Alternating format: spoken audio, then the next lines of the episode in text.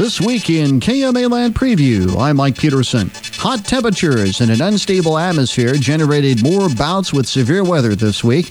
After strong thunderstorms danced through the area Saturday afternoon and evening, a more extensive outbreak Tuesday night and early Wednesday morning generated a pair of tornadoes one of which dealt out significant damage in Pottawattamie County. Wednesday evening, the National Weather Service in Omaha confirmed the touchdown of two EF1 tornadoes, including one in Cass County, Nebraska, north of Murdock, and south central Pottawattamie County, just three miles away south of Treynor. According to Pottawattamie County Emergency Management Coordinator Doug Reed, the twister brought winds of up to just over 100 miles per hour. After surveying the damage with a team from the Weather Service, Reed says the damage included major damage to the Prairie Crossing Vineyard and Winery near Treynor, which he says the epicenter of the tornado that dropped for nearly two miles. A, lot of things that we saw ahead and and and after uh, kind of the the area of the winery. A lot of uh, trees kind of snapped off at the higher levels. About a half dozen or so power poles that were snapped off or damaged.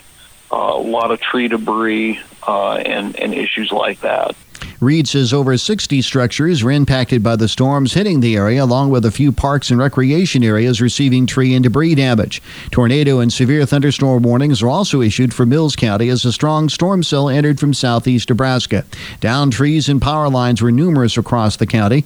Mills County Emergency Management Coordinator Gabe Barney was busy the next day compiling damage reports. I think there's a couple of reports of property damage, some possible tornadoes that were by PJ I have uh, some damage assessment crews going out there to check out to see if any of those were of significance. All in unincorporated areas, it seemed like. At one point Wednesday morning, MidAmerican Energy officials reported more than 1,300 customers in Glenwood alone without electricity. That number dropped to zero as the day progressed. Wind also dominated the news in KMA land this week, but for another reason.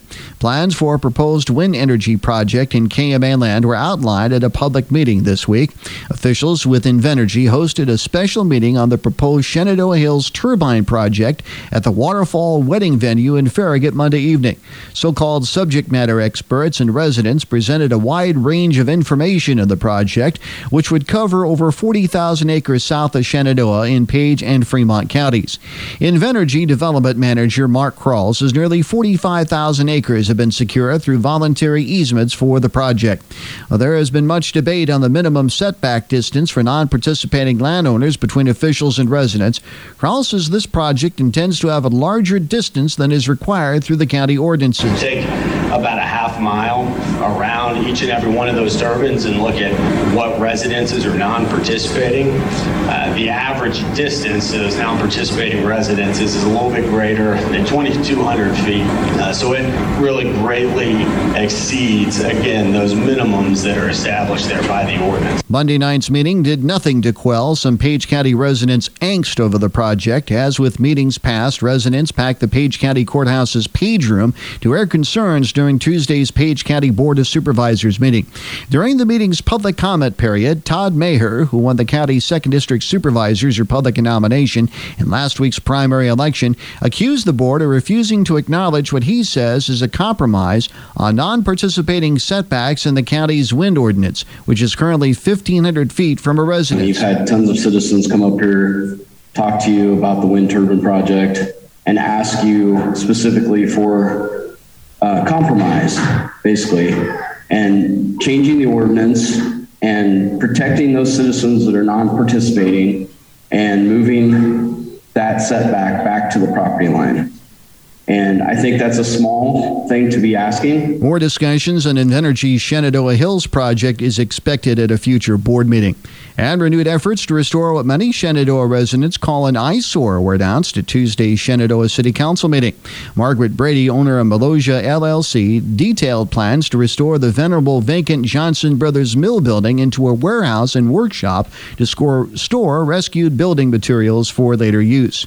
Under Brady's plan, the warehouse would occupy the top two floors, with a workshop and office on the second floor.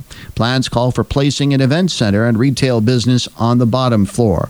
We'll more on these stories, including reaction to the tragic death of a Fremont County Sheriff's deputy on This Week in KMA Land, Saturday morning at 8.30, right here on KMA.